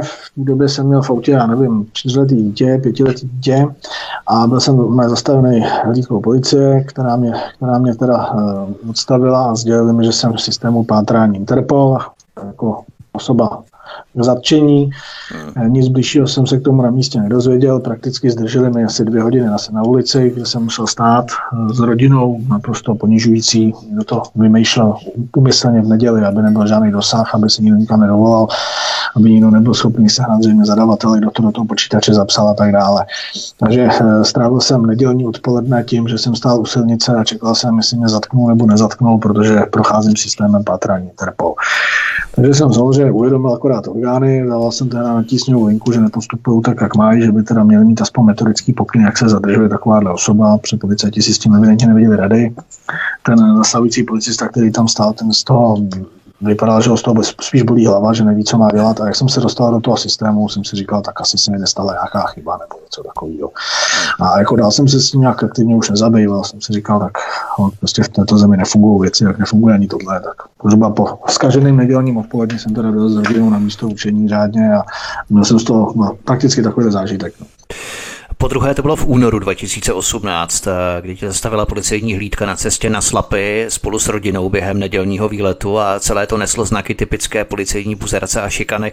Jak to probíhalo v tomto případě?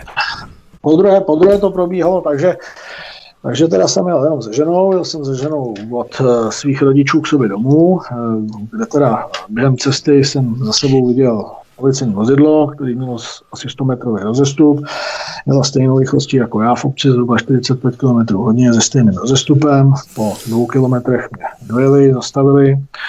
Když jsem se jich zeptal, proč mě staví, tak mě zastavili, že se jedná o běžnou silniční kontrolu, tak dal doklady potřebných řízení podle zákona, kterým jsem předložit musel.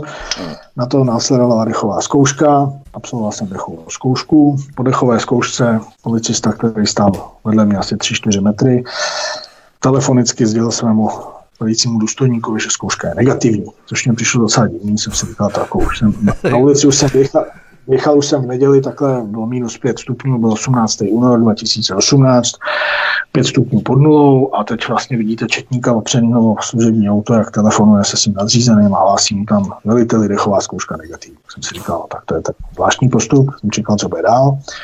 Zhruba po pěti minutách přišel druhý policista, oba byli ve věku tak 21 let, 22 let možná, jestli sloužil jeden z nich půl roku, druhý měsíc. A ten mi teda sdělil, že jsem důvodně podezřelý z požití psychotropních a omamných látek. Tak jsem se ho zeptal, na základě čeho teda tu důvodné podezření jako zjistil, když nemám drogovou minulost, nikdy jsem ji neměl a drogy nepožívám. A to mi teda sdělil, že má to důvodný podezření, že teda mě musí teda uh, otestovat, jestli jsem nepožil. Tak jsem mu uh, podal sliny na ten jeho testovací, na, to, na, ten, na, ten, na, ten, na ten detektor nebo na, na to lízátko. To, to mi po testování odmít vydat, to se schoval, tak teda nevím, jestli, jaký to mělo systém, zjistil, že nejsem pod vlivem psychotropních látek. Čekal jsem, co bude dál. Jsem se ho zeptal, jestli teda můžu pokračovat dál v cestě, jestli jsme teda jako vyřešili všechno, co jsme měli, potřební doklady jsem měl, všechno pro řízení motorového vozidla jsem měl taky v pořádku, nepožil jsem alkoholický nápoje, nebyl jsem dokonce ani pod vlivem drog, takže jsem chtěl normálně pokračovat dál v cestě. Na tom mě bylo sděleno, že teda pokračovat nemůžu nikam, že teda musím ještě vyčkat. Tak jsem se zeptal teda, jestli jsem teda zadržený na svobodě, jestli teda se jedná o e, policejní zákrok, jestli jsme z úkonu přišli k zákroku, nebo co bude dál. Na to mě sdělil, že teda musím počkat, že přijde další vězdová skupina. Jsem se zeptal, z jakého důvodu a proč, tak mi to nezdělil. Vyčkal jsem, neměl jsem nějak prostě tendence se s ním hádat nebo někde, někde tlačit. Já jsem si říkal, dobře, uvidíme, co z toho bude dál. Po zhruba 4 hodině, 10 minutách přijela další, další služební auto, z toho vystoupili policisti, ty mě teda sdělili, sdělili, že jsem v systému pátrání Interpol, že jsem teda mezinárodně hledaný zločinec. To jsem říkal, dobře, tak předpokládám, že máte metodické pokyny na to, jak se zatýká takový mezinárodně hledaný zločinec, že si asi nenechá stát opřený v tady 4 hodiny venku prvosledovou hlídkou, není zatčený, pak se čeká na další hlídku, naprosto nestandardní postupy. Tak jsem říkal, dobře, tak že budu vás následovat na služebnu, nebo co po mně chcete. Takže následujte nás tady, pojedete s námi na služebnu, a musíte být zadrženi. Říkám, výborně, můžu za vámi jet svým, svým autem teda na, na nejbližší služebnu, která tady je, ne, nemůžete, jet s náma. Říkám, jako, já s vámi jet nechci, takže jsme v pozici zákroku. Takže jménem zákona nastupte si do vozidla, tato věta padla, já jsem uposlal. To je vlastně důležité, abychom měli vlastně do toho vstoupit jménem zákona. Když někdo jménem zákona, tak už je to vlastně služební úkon, že? To musí říct jménem zákona. To je velice důležité, velice důležitý. Samozřejmě asi těžko někdo bude v neděli chtít nastupovat do policejního auta bez klik na kožený sedačky dobrovolně, to asi nikdo dělat nebude. Jo. Takže samozřejmě jako občan jsem povinen poslechnout výzvy policie, pokud tam padne věta jménem zákona nastupte si do vozidla, tak jsem nastoupil, poslechl. Poslyšela, poslyšela moje, moje přítelkyně, která jela se mnou, ta teda přeskočila za volant a mým otem jela za náma za policejní hlídkou až na místní služebnu, kde mě teda zavřeli do vězení. Tam mě zavřeli, přítelkyně tam čekala, co bude dál. Tam jsem se teda rozvěděl, že procházím systémem. Z prvosledové hlídky, která teda mě zastavila jako první, jsem si vyžádal potvrzení o provedeném úkonu, což eh, málo který občan ví, že na to má nárok. Byl mě vystaven, takže jsem se seznámil s tím, odkud ten policista byl, která to byla hlídka, z, který, z kterého byly oddělení a tak dále, což mě samozřejmě napomohlo nějakým způsobem identifikovat tu stopu, kde teda, kde teda se mohla stát chyba. Pak jsem si teda vyžádal další potvrzení od té druhé hlídky, která přijela, tam mi taky vystavila potvrzení o provedeném úkonu, ze kterého jsem se jasně dozvěděl, že procházím systémem. Což ten doklad mám, mám ho v originále, mám ho tak, jak má být. Opět to bylo v neděli, v neděli opět nikdo neměl dosah, nebyli schopni nikomu zavolat, aby zjistili, co se děje. Pak teda to vyhodnotili na té místní služebně, byli z toho dost nešťastní, bylo vidět, že tam je prostě osazenstvo mladších ročníků, kteří evidentně nevěděli vůbec, jak mají postupovat. Takže následně asi po hodině a půl tam usoudili, že by měli propustit, protože vlastně nikdo nehledá. Tak jsem se jich ptal, teda, jako jestli opravdu v tom mohli mít pořádek už trošku, že samozřejmě pokud tam je nějaký zadavatel, který zadá do toho systému pátrání, já jsem musel nastudovat precizně, jak ten systém funguje, jak funguje systém patro, pátrání po osobách, šengenský informační systém, až teda Interpol, jak se do toho systému člověk může dostat, kdo to jak zadává jo, a tak dále. A tak dále. Takže si myslím, že jsem víc, víc vyškolený než ten řadový policista, který s tím systémem pracuje. Rozumím. Takže samozřejmě jsem se nedozvěděl nic, co jsem potřeboval. Policista mě nakonec propustil, protože zřejmě asi kamkoliv zavolal, tak mu řekli, že opravdu zločinec zhledaný nejsem, tak jestli někdo ze srandy píše do těch systémů nebo mi znepříjemně umyslně tímto způsobem život nevím. Obrátil jsem se v průběhu dalšího roku na všechny instituce, které teda by se k tomu mohly vyjádřit, počínaje generální inspekcí bezpečnostních sborů. Mám dneska prakticky takový tlustý šanon, kde mám dokonce i vyjádření policejního prezidenta, který teda eh, bylo zakončený úplně, úplně jubilejní větou na konci tohoto martýria, kde mě doslova napsal, že pokud jsem dehonestován na území České republiky, je omezován na osobní svobodě policii České republiky na základě toho, že jsem v systému pátrání Interpol, takže si mám stěžovat do Francie, do Lyonu. tak jim psal Tomáš Tuhý tehdy. To mám, ano, to mám od, od pana, od pana Tujího, který tuším teď momentálně dělá ve vyslance na Slovensku na ambasádě. Takže s tímhle tím posledním papírem jsem zakončil tuhle tu, tu anabázi a teď se čekám, až zase pojedu mě s rodinou a mě znovu vyndali z auta a řekli, že mě hledá Interpol. Asi to má někdo jako sport. Každopádně nikoho nenapadlo. Nikoho nenapadlo do dnešního dne se mě omluvit, nikoho nenapadlo poslat mě papír, jak jsem se dostal do toho systému, jak jsem se dostal do toho počítače, že mi tam ten policista viděl. Nikoho to nenapadlo. Dokonce v průběhu vyšetřování nikdo nevyslechl ani svědka, který teda na místě byl, protože to samozřejmě nechtěli vyslechnout, protože svědek by ano potvrdil, ano, padla věta jménem zákona nastupte si do vozidla, kdy jsme se samozřejmě z úkonu došli k zákroku a ten zákrok samozřejmě byl neadekvátní, neměl právní oporu, pokud jsem v tom systému neměl být, nebyl jsem hledaný, tak jsem byl neoprávně omezená osobní svobodě. Čemu se samozřejmě chtěli všichni vyhnout. Takže do dnešního dne nikdo mojí přítelkyni nevyslech, vyhli se tomu a Krajský ředitel mi poslal dokonce dopis domů, kde napsal, že vzhledem k tomu, že jsem do policejního auta, do služebního policejního auta nastoupil dobrovolně, takže se nemá čím Pokud by si skutečně figuroval v databázi Interpolu, tak by si nebyl následně propuštěn. To je přesně ta nejdůležitější věc, kterou bychom si měli uvědomit. Nicméně soudní proces se táhl ještě dalších pět let, abychom se posunuli v našem příběhu. A ještě dnes není u konce. Další stání proběhlo v roce 2019. Nejprve Pražský městský soud verdikt zrušil a obvodnímu soudu vyčetl, že důkazy nezhodnotil ve vzájemných souvislostech a nevypořádal se s rozpory. A potom při dalším stání 20. listopadu 2020 nakonec soud udělil podmíněné tresty. Jak proběhl ten postup? Vy jste nejprve tady byli zproštění obvinění a po odvolání státní zástupkyně, teď tuším Lucie Horákové, tam figurovala, jste dostali podmínku, nebo jak to vlastně bylo? Eh, víceméně pro mě taky nepochopitelný, protože za ty dva roky, co jsme seděli doma, jsme vlastně u žádného soudu nebyli, nic do spisu nepřibylo ani neubylo, nic, ne, nic nebylo, žádná změna ne, jakákoliv nevznikla. A prakticky potom uh, proběhlo akorát soudní stání, u kterého teda uh, jsme se dozvěděli, že jsme odsouzení, jo, takže nebylo na základě čeho. Jo. Samozřejmě během toho soudního sporu nám byly zamítnutý námi navrhovaný svědci a tak dále, ale to tady asi nemá smysl rozebírat detailu, ten těch pět let toho Martina.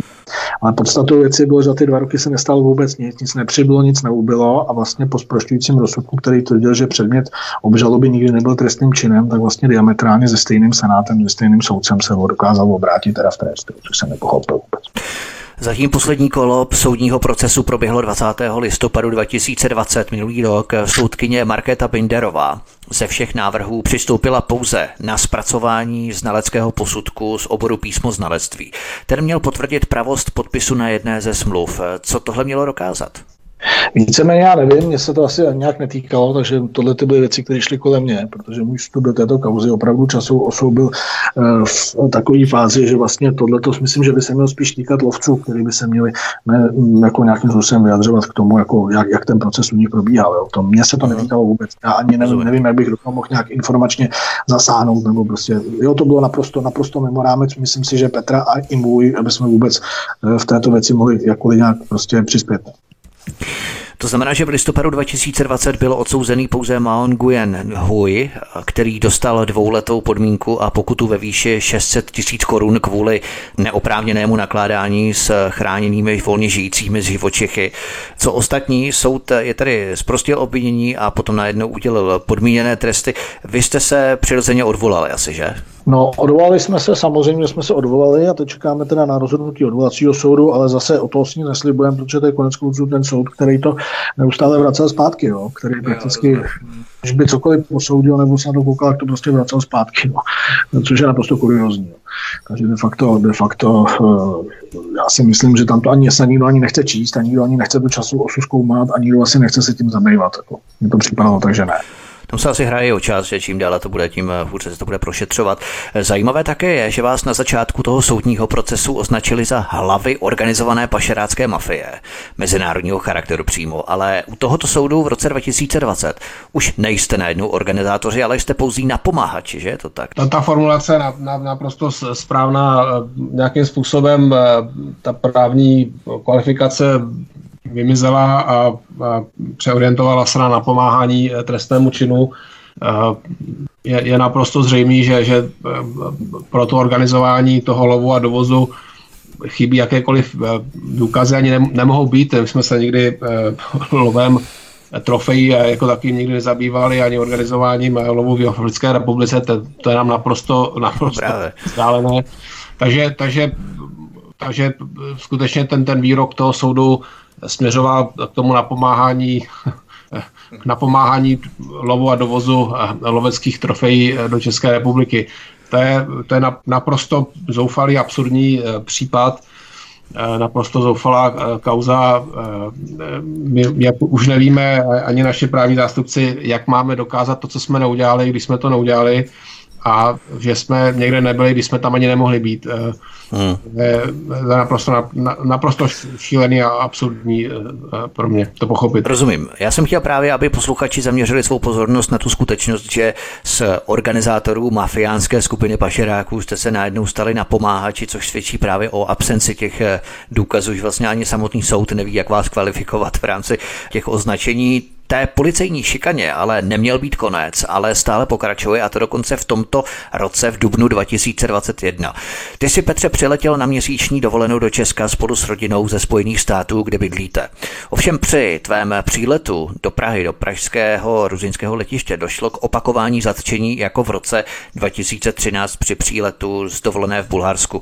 Co se přihodilo tentokrát v dubnu 2021? Tak eh, je to další eh, z mých stresujících zážitků, eh, který si myslím se ani nezaslouží. Nicméně po příletu na, na, na ruzinské letiště jsme zůstali na runway sedět v, v, v letadle ve společnosti Lufthansa a už bylo vidět na runway, že je přichystané policejní auto, je tam policejní tým přichystaný a Samozřejmě eh, lidi po tak dlouhém letu eh, jsou nervózní, eh, chtějí se co nejdřív dostat ven z letadla, nicméně letuška vyvolala moje, moje jméno, číslo, číslo sedadla a ať si vystoupím před nimi dveřmi jako první. Takže na mé straně letadla oken, z oken bylo samozřejmě vidět celý, celý ten zákrok a byl jsem vyzván eh, policií eh, přímo na runway, jestli bych je nemohl doprovodit a podat vysvětlení na, na policejní služebně. Takže jsem se posadil do, do přistaveného auta, opět teatrální zákrok. Dojeli jsme na služebnu a na služebně a celý zákrok probíhal naprosto korektně, přátelsky. Eh, vzdávám hold eh, policejní, eh, policejnímu týmu na pražské na, na, na, na letišti. A výslech probíhal ve smyslu, chcete se k něčemu vyjádřit, má, máte pocit, že se potřebujete k něčemu vyjádřit a, a jak je na vás spojení, jak je na vás e-mail, e-mailová adresa, čím se živíte a, a kde bydlíte. To je, to je v podstatě celé. Eh, důvodem eh, podání vysvětlení bylo to, že jsem v pátrání eh, Interpolu a nikdo by v podstatě nebyl schopen vysvětlit, jak jsem se dostal do, do, do systému hledání Interpolu a, a jaký je vůbec důvod toho podání toho vysvětlení. To znamená, že to je vlastně s tím Interpolem podobný postup jako u Jirky, kdy vlastně vůbec není jednoduché se do systému Interpolu dostat, protože, jak Jirka uvedl, osoba je nejprve zavedená nebo zanesená do databáze Patrosu, to znamená pátrání po osobách, následně do SISu, čili Schengenského informačního systému a nakonec je zanesená do toho Interpolu. Já do toho ještě vstoupím. Samo, no. Samozřejmě je zadavatelem Česká republika. Jo. Pokud by byl zadavatelem kdokoliv jiný, tak se jasně dozví, kdo byl zadavatelem do toho systému a komu se vznáší dotaz nebo komu se dává oznámení v případě zadržení hledané osoby. Naprosto vyloučit policista na služebně dával otázky, prostě vás, pane, nevíte, jak jste se dostal do toho systému. Jo. Prostě to jsme zažili, jo. takhle to prostě funguje normálně v praxi, bohužel u nás. To znamená, že je nesmysl, aby se policisté ptali, jestli dotyčný výzda je v Interpolu nebo není, protože pokud by tam byl, tak by o tom museli vědět ti policisté, protože oni sami by museli být tím zadavatelem, kterých by byli vyrozumí v případě dopadení osoby, takže to bylo co si jako kůřová clona tím Nebo pokud by mě zadal někdo z jiné části světa, což se samozřejmě může stát, jo, tak oni by viděli, kde je zadavatelem. No. Pokud by mě třeba no, zadal... To tam je uvedené v té databázi. Samozřejmě, přesně. Mm. přesně. Dostáváme se k samotnému základu celého našeho příběhu, motivu. To znamená motiv, proč se případ táhne takto dlouho a proč někdo vynakládá tak značné úsilí na způsob medializace příběhu, které si můžete přečíst v přiložených odkazech na kanále Odyssey. Nosoroští rohy byly zabavené a uskladněné ve skladech celní zprávy. Teď podotýkáme, že jde o pouhou spekulaci, ale jak to podle vás, možná Jirko, bylo ve skutečnosti připravené z pozice celní zprávy? Podotýkáme ještě jednou, jde o hypotézu a spekulaci. Ale jaký byl ten motiv podle tebe? Já si myslím, že tam určitě byla připravený nějaký scénář, který mu, ten scénář jsme někomu zkazili. Jo. No, jsme zkazili někomu tím trestním podáním a tím, že jsme vlastně eh, zviditelnili ten případ. To někomu bylo asi hodně nepříjemné. Já si neumím představit, neumím představit jako jiný scénář, proč ty úřady by vlastně eh, s náma nějakým způsobem nespolupracovaly nebo korespondovaly protože pět měsíců plně spolupracovat s policií České republiky, donášet jim vlastně do spisu všechny materiály ohledně tohle celního řízení, které se mi dostali do ruky, být naprosto nápomocen. S tím, že vlastně policie tu mojí spolupráci odloží, že ve věci neschledal trestní, trestní pochybení a následně vlastně potom měsíc a půl už chodit po vězeňském dvoře na pankráci, mi přijde jako opravdu, opravdu hodně zahranou. Takže si myslím, že tam určitě scénář s tím nějaký vymyšlený byl, nevím kým, nevím jak, ale určitě byl nějaký scénář připraven a někomu se to nehodilo. Protože už samo o sobě, že tam ty trofeje byly tak dlouho, že někdo za takovou dobu nebyl schopný rozhodnout, jo, že tam byla taková ta nečinnost, eh, je prostě zvláštní. Takže celní zpráva věděla několik měsíců dopředu, že připutují letecky nosorožčí rohy z Jižní Afriky do Česka. Nemohla se tedy tvářit překvapeně a podle vás rok a půl zadržovala nosorožčí rohy a nevydala je lovcům. Bylo to údajně připravené tak, že celníci počkají, až rohy připutují do Česka, zabaví je a počase se jak se ztratí, jednoduše zmizí, vyparkují se ze skladů a prodá je někdo, pro koho byly takto připravené. Je to příliš, řekněme, důmyslná hypotéza. Já si myslím, že není. Já si myslím, že k tomu všechno nasvědčuje, co se stalo, protože jsou tady markanty, které tomu nasvědčují. To znamená, že pokud na ten úřad přijdete a nebaví se s vámi, nechtějí s vámi spolupracovat na základě vlastně vašeho práva, kdy vám odmítnou, abyste se eh, k těm informacím dostal. Eh, nezdělejí vám vůbec eh, ten právní postup, ten úřední postup, který tam je. Proč vám to nezdělili? To je pro mě záhadou do dneška. Proč vlastně nezdělili? Ano, vážený pane, dneska je to na instituci tý a tý a to rozhoduje tak a tak a jeho postup bude takový a takový. Tam nešlo ani o tu časovou dobu, jestli se tím budou zabývat rok, dva, tři, pět, jo, se tím zabývají, dlouho chtějí, ale tam šlo o to mlžení, o to umyslné mlžení, o to nepodání těch informací pak naprosto absurdita, kde vlastně na dožádání policie nikdo nereagoval, se snažili jakýkoliv dokumenty nevydat, nedali vůbec nic, až vlastně do chvíle, kdy to začala řešit nějaká generální inspekce bezpečnostních sborů z důvodu porušení, možného porušení pravomocí úředních osob. A to už byl vlastně jediný moment, kdy se to začalo hýbat. Jo. A to si myslím, jako, že je už samo o sobě opravdu všechno nestandardní a divný. To znamená, že je to podezření, že kdo si z celní zprávy údajně chce nechat ztratit nosorožčí rohy, protože někdo stále neví, kde jsou, nejsou důkazy, kde jsou a počase je údajně prodat nějaké konkurenční skupině.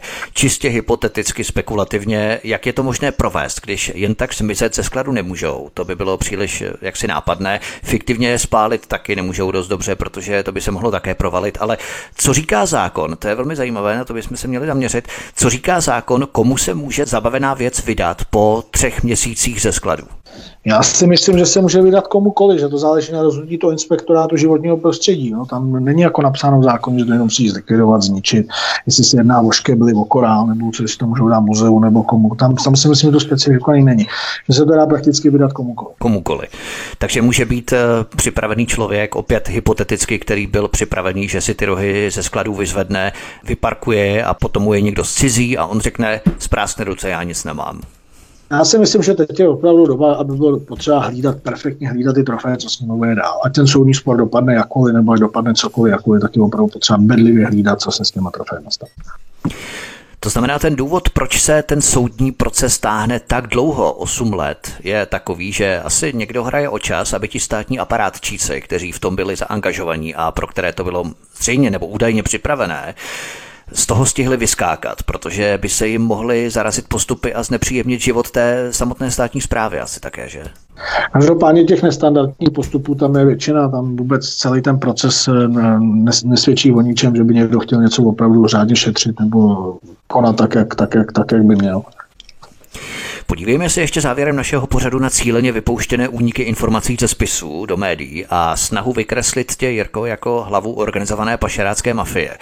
Na veřejnost unikly záběry z té razie, policejní razie. Jak je to možné? Přes jaké novináře byly ty úniky realizované?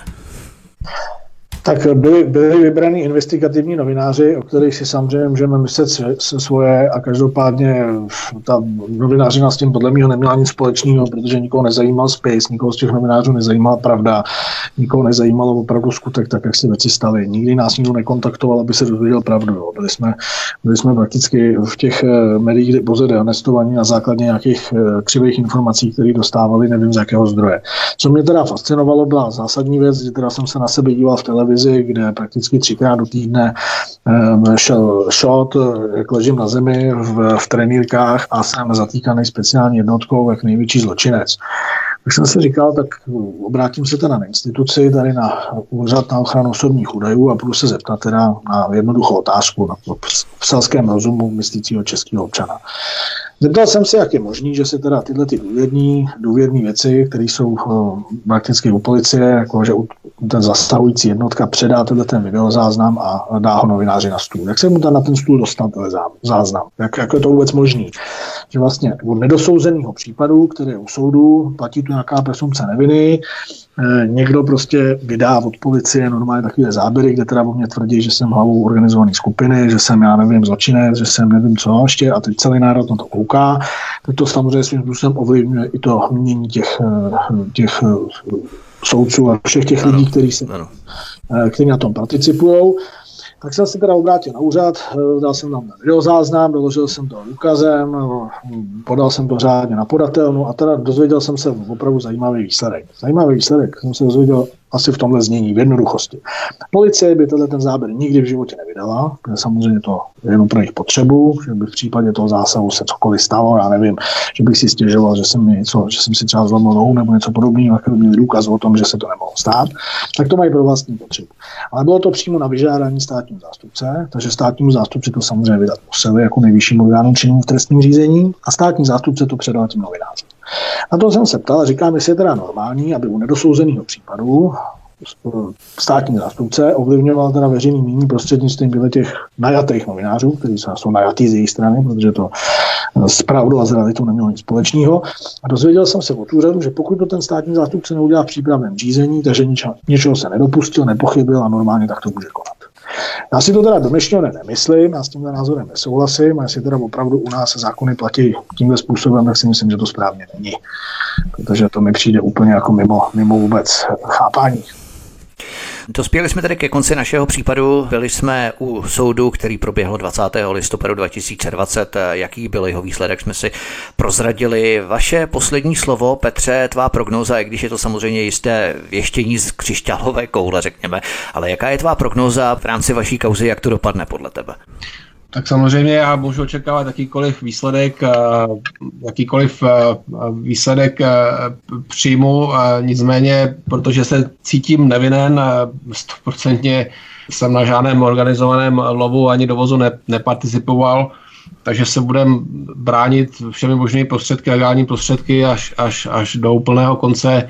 A celý proces je nesmírně stresující, trvá 8 let, od údajného, údajného eh, činu eh, lovu a, a dovozu už to bude asi 10 let. Eh, samozřejmě státní zástupkyně deklarovala, že, že čin byl dokonán v momentě, kdy lovecké trofeje nebo ten trestný čin, žalovaný trestný čin byl dokonán momentem, kdy byly lovecké trofeje dovezeny do České republiky, což je hm. rok, rok a půl před, před naším začením ne před naším začením, do toho vstoupím před naším vstupem vůbec do této kauzy. vstupem do toho příběhu, ano. To je samo o sobě úplně paradox, že vlastně státní zástupce tvrdí, eh, že vlastně, eh, když byl dokonaný trestný čin eh, v den, kdy teda přišli na celní zprávu trofé a já jsem do toho vstoupil o více jak rok později, nebo o rok později, tak to už je úplně.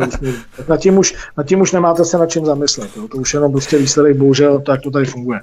Rozumím. Jirko, tvé poslední slovo, možná bychom se měli nakonec zeptat, kde jsou tedy ty nosorožčí rohy, kam zmizely? Jsou stále ve skladech celní zprávy, případně inspektorátu? Jsou, že jsou pořád na inspektorátu životního prostředí, který teda doufám, že nějakým způsobem rozhodně na, rozhodne na základě něčeho, podle mě čekají teda, jak dopadne soud, protože asi pro někoho je naprosto absurdní, že by byli lovci zproštění a byli jim trofé vydaný, že jo? protože samozřejmě by museli být vydaný ty trofeje. A asi, asi, si to někdo neumí představit. Jo? Někdo, někdo ten scénář se prostě, co se vymyslel, rozhodl, že ho dokoná si do konce. Jo? Takže pro mě, pro mě to je naprosto, naprosto uh, opět nepochopitelný, že to, že to takhle může fungovat dál. Ten inspektorát, co já vím, nerozhodl dnešního dne. Za ní za těch 8 let nerozhodl. Takže pokud samozřejmě ty citrusy jsou v pořádku, pokud jsou v pořádku čipy, pokud je v pořádku všechno to, co tam mělo být, tak si myslím, že měli dost času na to, aby nějakým způsobem rozhodli. Jo. Slyšeli jste příběh, kdy se z běžných osob, které se jen začaly zajímat o některé skutečnosti na základě udělené plné moci, může vytvořit hlava organizované mafie pašeráků. Naprosto absurdní případ, který má ve skutečnosti zamaskovat daleko hlubší korupci, vrostlou do některých institucí a státních orgánů. Kam zmizely nosorožčí rohy, kde jsou teď uskladněné a vrátí se vůbec nikdy lovcům. Nebo zmizí do nenávratna, příběh se vyšumí a bez zraků veřejnosti, jak kdo si v zákulisí prodá. Byly pro nikoho nosorožčí rohy takto připravené? To jsou otázky, na které se nikdo z novinářů neptá, nikdo se nezajímá. Třeba, že toto jsou hlavní podezření, na které bychom se měli zaměřit především. Já poděkuji našim dvěma hostům, kteří prokázali odvahu vystoupit s tím, jak to bylo doopravdy v této absurdní kauze, do které byly jaksi manévrovaní a vtažení, co by hlavy organizované pašerácké mafie mezinárodního charakteru a my jsme slyšeli, jakým způsobem opravdu byla jejich role v rámci tohoto příběhu. Jirko, moc ti děkuji, mě se hezky a budu držet palce. Myslím, že já taky děkuji za palce. čas a já myslím, že ta kauza nekončí, že to ještě bude řadu let trvat. A Petře, taky moc děkuji a držíme palce hodně odvahy. No, my hlavně děkujeme Vítku za tvoji odvahu a, a to, že jsi se chtěl do tohoto případu pustit a, a že jsi nám věnoval tvůj čas. Děkujeme. Pokud, milí posluchači, jste i vy součástí nějakého podobného komplotu, který byl na vás vytvořen v rámci absurdního soudního řízení, tak se určitě na nás obraťte na svobodný vysílač, my rádi s vámi také rozhovor uděláme. To by bylo všechno pro dnešní rozhovor. Pokud, milí posluchači, chcete, stáhněte si tento rozhovor v MP3 na našem mateřském webu, anebo raději zavítejte na náš kanál Odyssey, kde prosím klikněte na tlačítko sdílet a vyberte si sociální síť, na kterou pořád nazdílíte, protože to je velmi důležité, aby se tento příběh dostal k co největšímu počtu české veřejnosti a samozřejmě budeme rádi také, pokud nám zanecháte nějaké komentáře, postřehy, návrhy, pak, když máte třeba i komentáře k tomuto příběhu, budeme rádi, pokud nám je zanecháte právě pod tímto vysíláním. To by bylo všechno od mikrofonu vás zdraví Vítek na svobodné vysílači. Já se s vámi loučím a těším se s vámi příště opět naslyšenou. Prosíme, pomožte nám s propagací kanálu Studia Tapin Rádio Svobodného vysílače CS. Pokud se vám tento nebo jiné pořady na tomto kanále líbí, klikněte na vaší obrazovce na tlačítko s nápisem Sdílet a vyberte sociální síť, na kterou pořad sdílíte. Jde o pouhých pár desítek sekund vašeho času. Děkujeme.